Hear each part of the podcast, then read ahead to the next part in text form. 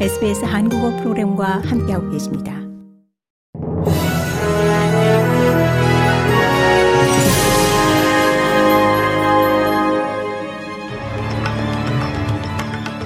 (12월 12일) 월요일 저녁에 SBS 한국어 뉴스 간추린 주요 소식입니다.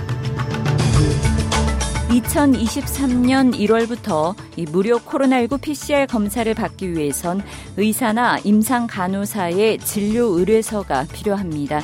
2023년 국가 코로나19 관리 계획하에 백신은 계속 무료로 제공되지만 이 메디케어가 적용되는 PCR 검사는 진료 의뢰서가 요구됩니다.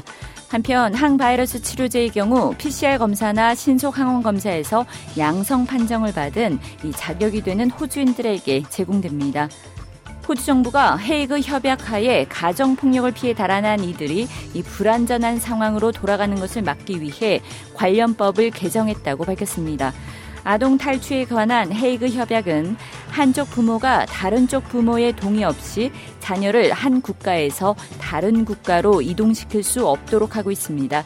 하지만 이 협약은 한쪽 부모가 아이와 함께 가정폭력을 피해 다른 국가로 이동한 경우 다른 쪽 배우자가 아동 반환 신청을 할 수 있어 논란이 되었습니다. 뉴사우스웨일즈 주정부가 치솟는 주택 임대료 상승을 억제하기 위해 임대료 입찰 관행을 중단시키겠다고 밝혔습니다. 주정부는 크리스마스 이전까지 경매 방식을 띠는 임대료 입찰 관행을 금지하는 법안을 마련할 방침입니다. 이 경우 부동산 중개업자들은 미래 임차인들에게 더 높은 가격을 제시할 것인지 물을 수 없게 됩니다. 고국에서는 윤석열 대통령이 야당 주도로 국회 본회의 문턱을 넘은 이상민 행정안전부 장관 해임 건의안을 사실상 거부하기로 했습니다. 더불어민주당은 탄핵 소추안 카드를 검토하기로 했습니다. 이란 사법부가 사형 선고를 받은 반정부 시위대에 대한 두 번째 형을 공개 집행했습니다. 이란 사법부는 반정부 시위에 참여한 마지드레자 라나바드가 지난달 17일 마슈하드에서 흉기를 휘둘러 이 보안군 2명을 살해하고 4명을 다치게 했다고 설명했습니다.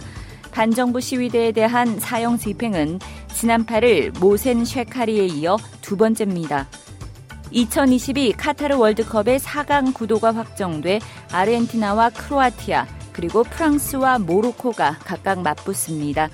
준결승 첫 경기는 호주 동부 표준시로 14일 오전 6시에 열리는 아르헨티나와 크로아티아의 경기며 두 번째 4강전은 15일 오전 6시 프랑스와 모로코의 경기입니다.